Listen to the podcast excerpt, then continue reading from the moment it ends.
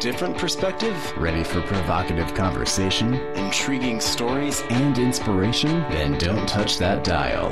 Welcome to Talk with Francesca. She'll give you something to talk about all week long. Now, here's Francesca. What if you took the time to really soak it? Hello, everyone. Welcome to Talk with Francesca. I'm Francesca, your host, and I just want you to know that I appreciate you listening to my show. So speak to me because my team and I spend lots of time and lots of energy thinking and preparing for our show about things that I care about, and I think that you will too. So if you let me know what you're thinking, whatever that might be, if you find the show riveting, valuable, horrific, or offensive, you fill in the blank and jet me an email at info at talkwithfrancesca.com. You can also go right to my website, talkwithfrancesca.com, and fill out the contact form there. It'll get right to me. You can visit me on Facebook, and I promise I will get right back to you. If you missed part of the show, you can go to recent shows on my website, again, talkwithfrancesca.com, and listen there. And I'm also on iTunes, so plenty of places to listen to Talk with Francesca. All right, lots to cover today, so we're going to get going. How do women succeed in male dominated industries? How is it possible to bypass the sexism from the boys' club and make all your dreams come true? How do you break the glass ceiling? It is hard, but it's not impossible. Just ask Tamara Lashchyk. She's a Wall Street executive with over 25 years of experience working at various investment banks. She's worked in human resources and has helped in professional advancement and is now talking about her personal experiences to help women walking similar paths. Listen to the name of her book. I love it. Lose the Gum. I love, love, love that name. Welcome, Tamara. thank you. Thank you for having me and and thank you for saying that you love the title. I happen to love it too. well, you know, I mean, I have been doing this for 10 years and I interview lots of people about their books and you know, I just love it. Lose the gum. it just has sort of a it, it, it I, I don't even know what the right choice of words are. A radio host who's speechless right? But i anyway i really do love it. And um, so anyway but um so what is the reason that you wrote the book?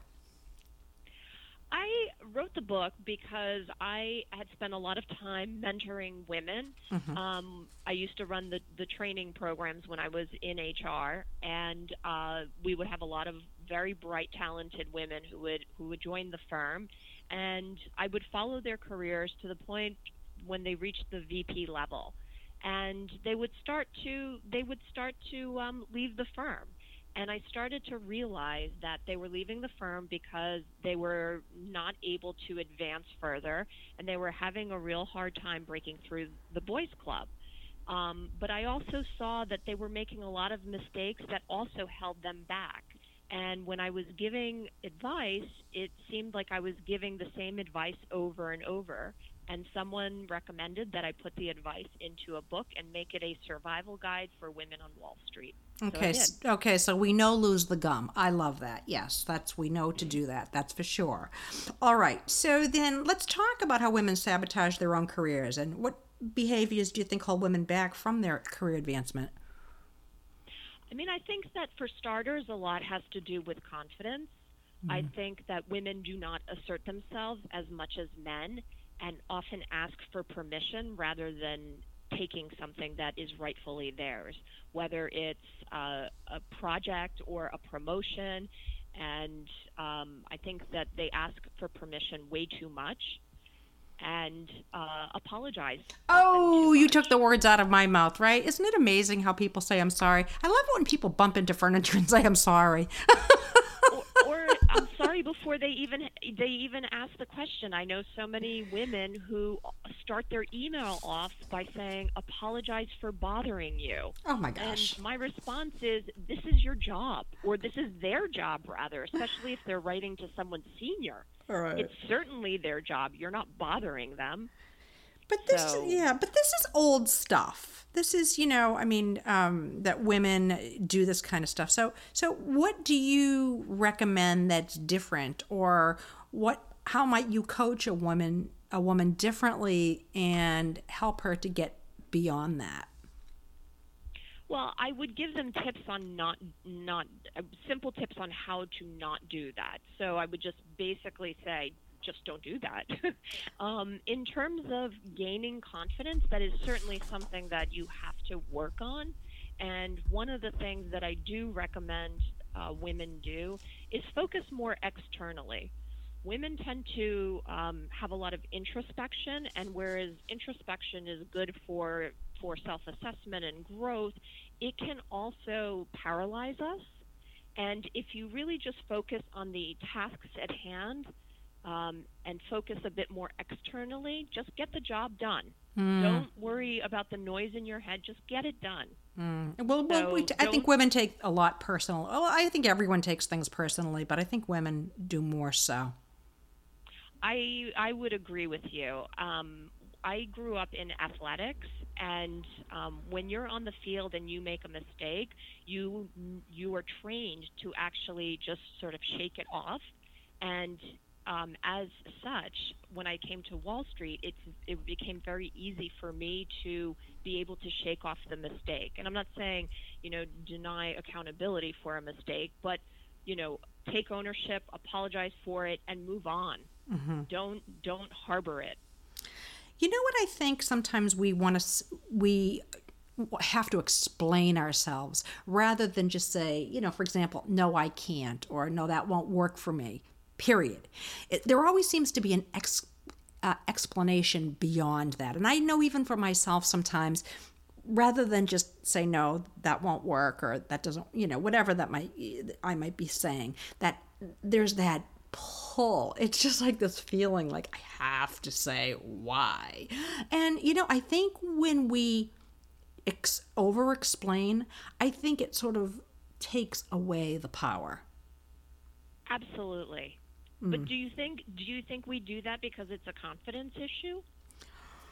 do I think we do it because of the confidence issue? I, I- you know, part of it is habit, and you know, we're, you know, the way we're brought up, or at least Yes. for, for me. Well, some of these habits, yes, these habits do get ingrained in us, and we have to learn how to break the habits. But the first step is being aware that you even do this. right. So awareness is is key to all of this. So, what are some things that women should never do in the office? My personal favorite is cry. Um, This one, I, this one I tell a little bit about. Um, I tell a little bit about my own personal stories. In a 25-year career, I've only cried twice in in the office, and both times it was extremely uncomfortable for the people around me. And um, it was just two situations that were beyond my control and i just just started to well up and tears just started streaming down. But generally crying is a bad thing to do in the office because it does make those around you feel very uncomfortable. And if you're somebody who frequently cries then it makes it even more uncomfortable and people do not want to work with you. They worry about saying something that may set you off mm-hmm. and they they walk on eggshells around you and you don't really want that. Well, men also aren't really particularly comfortable with tears. i'm i'm not either and in my personal life i i cry when i see an, a moving commercial but when i'm in the office i'm uncomfortable Yeah, and yeah. and personally I, i've dealt with a lot of personal tragedy so i'm good at sitting down with somebody and and discussing personal feelings and helping them through you know a very emotional situation but when i'm in the office it's Right. it's really it's, mm. it's really unprofessional mm. I, I would agree with that. I think in the in the ten years that I've been in radio, I I cried in the office once, and it was and even though the person that I cried to, sort of speak, um, knew me well, I still it felt really, well, you know, it felt very disempowering for me as well. yeah Yeah. i can imagine Yeah. Sure. So okay. So what else are things that a woman should never do in the office? We know not blow bubbles with her bubble gum. Well, that was my number two was chew gum. Yeah. so, but since since we covered that, we can we Yeah. can go to number number three. Um, I would say I would say fetch coffee. Mm. Well, what if someone said, "Can you Um, grab me a cup of coffee?" Well, if if if it's a mutual type thing where you work in a group and people get each other coffee, that's that's perfectly fine. But if you're in a meeting with your boss and clients and and um, they're like, Mm. "Oh, who wants coffee?" and they tend to look at you because you're female. Mm. Um, I would I would normally turn to the more junior person and say, "Yeah, why don't you go get coffee?" Um, but I would say be careful of that one because you don't want to pigeonhole yourself into the the role of the coffee girl. hmm What else? I would say bake cookies. Oh, Um, come on now. They're fun. well, I tell the story. I tell this story in my book, and I will preface preface the comment of bake cookies, depending on your style and your brand. I had a branding issue when I worked in HR and was considered to be too tough and aggressive, even even by Wall Street standards. And I needed something to soften my style. And I had a personal coach at the time, and she said, you know, you really need to let a lot of your personal life shine through the office um, because my coach just couldn't break through this tough exterior. And then when I told her that, oh, I was baking and I have a garden, she she was shocked to hear that I had such a soft side. And she said, you know, you may want to let some of that personality into the office. And what I did was I came in and baked cookies. It was the holidays, and I baked cookies for Christmas. And I distributed them and left them on people's desks uh, in HR. And they, despite the fact that my name was signed to the card, they had no idea who they were from. They just could not believe that um, this this tough person who worked with them would have ever baked them cookies. Oh my so it was a strategic move, yeah. but generally I wouldn't recommend women to do that. All right. Um, tell me real quick before the break. We have like 30 seconds, and then we're going to take a break, and then we're going to talk about some other stuff when we come back. So, what's the last one? I would say use cutesy type things, um, whether it's have stuffed animals all over your desk. Um, use uh, people have pens with like these rubber rubber uh, cartoon figures on them, or even on your checks. You know, people have kittens and things like that. Really, if you want to be taken seriously in business, you know, leave the cutesy stuff on your bed or at home. Okay. What are some common wardrobe mistakes that women make in the office? Well, I think I think for one, dressing a bit too sexy. Mm, of course, yeah. I think that um, just going a little bit too low on the blouse or a little too high on the skirt. The high on the skirt seems to be quite popular with the younger generation uh, these days. I, I find that the skirts are getting shorter and shorter, um, and I think that they're a bit inappropriate for the office. Yeah, yeah, I would I would say so too. Also sandals, I think. Although it depends on Sandals the industry. cultural- yeah. that will be a cultural thing. When I started on on Wall Street, it was not permissible to have any open toe shoes, and they've really gotten a lot more relaxed with that. Um, and now I think it depends on on each firm uh, has their own specific sort of dress code. Um, I think people have gotten a lot more flexible, but certainly flip flops are. are are pretty commonly or universally uh, inappropriate for the office. Right. So, talking about, you know, inappropriate clothing or inappropriate behavior or, you know, like chewing gum, that kind of thing. So, if you've made one of these mistakes, how do you go about repairing the damage that might have done to your career?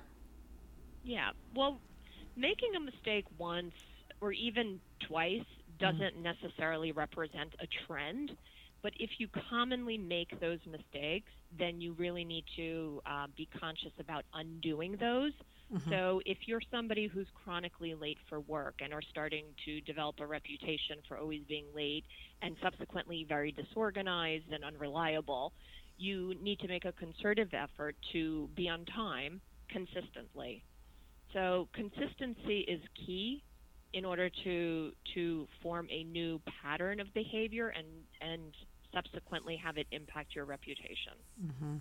I'm just uh, uh, switching gears here for a little bit. The Me Too movement seems to have swept across most industries, but we haven't really heard too many cases from financial services. Do you think harassment exists in your industry, and or and if so, why haven't we heard a lot about it? Sure. Uh, harassment exists everywhere, Of course, especially yeah. if there's men in power. So, yes, it does exist. Um, I think that in the early 90s, uh, there were a lot of lawsuits in, in financial services around harassment. So, I think that. Um, I think that firms have uh, put in policies and procedures and, and have educated a lot within their companies. That said, it still does exist. Um, I think that a lot of women who have come forward, I think that they're they're bound by um, confidentiality agreements. So if there's a case and they, they decide to settle, then they have to sign confidential confidentiality agreements and they can't talk about it. So that's another reason why um, you may not hear about it as much. And I think that also women, it's it's sort of the code a little bit on Wall Street that you don't really tell. Um, so if it if it happens, you sort of you know kind of keep it to yourself still. And I think women aren't coming forward. So there's there's still there's still some issues. I mean, I know, I, and I talk a little bit about this in my book. My own situations where people have said inappropriate things. Um, I am fortunate in the fact that I I grew up with brothers. I grew up in you know again in athletics, so I'm sort of used to this type of environment. And when someone had said something inappropriate to me, I would address it immediately. I remember somebody um, came up to me on the trading floor one time, and they were they were complimenting the dress that I was wearing, and they told me to turn around so they could check me out. And my response was very swift and it was very assertive, and the whole trading floor started to laugh. I can't repeat what I said because it would be inappropriate. Um, on You just- but but it was it was it was fast and had i actually turned around and mm. given Oh. him that that Ugh. look i would have felt so bad about Oh myself no, kidding! and i would have harbored such resentment and i would have been so angry and frustrated and i would have carried that that burden around for a while. But i said it immediately. The whole floor laughed.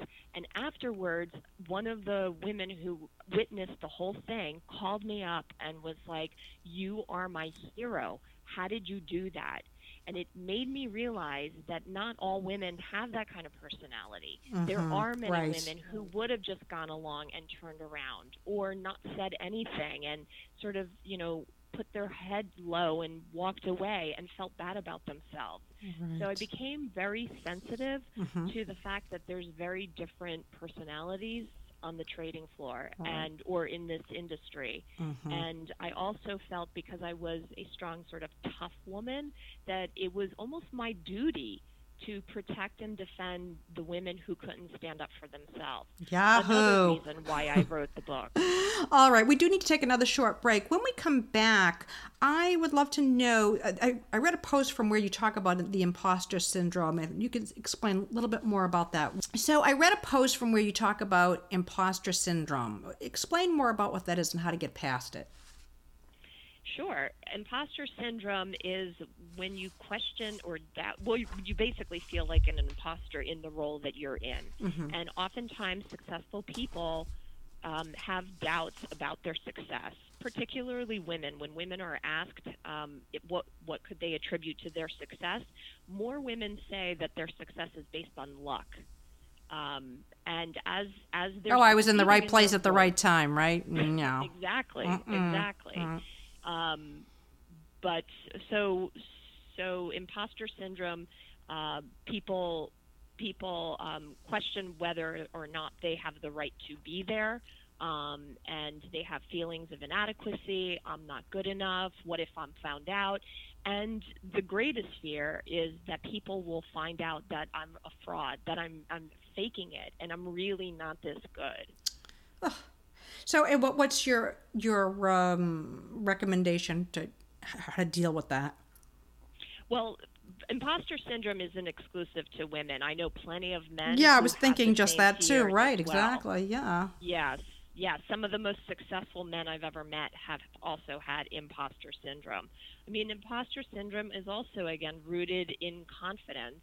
And the more success and the more wins that you have, the more confident that you feel. Um, I also think that imposter syndrome is rooted in our childhoods. And I think that a lot of people who grew up feeling inadequacy because of, you know, how they develop in their formative years tend to develop um, imposter syndrome. I mean, I was I was very fortunate to have a mother who really believed that um, the sun shined on me, and um, she always thought I was extremely smart and much smarter than she was, and really almost looked looked up to me. And when I had my own doubts in things that I was working on, whether it was a school project or in some type of um, sports, you know, she would be the one who'd be like, uh, "You're amazing. You're you're extremely smart. You can do anything."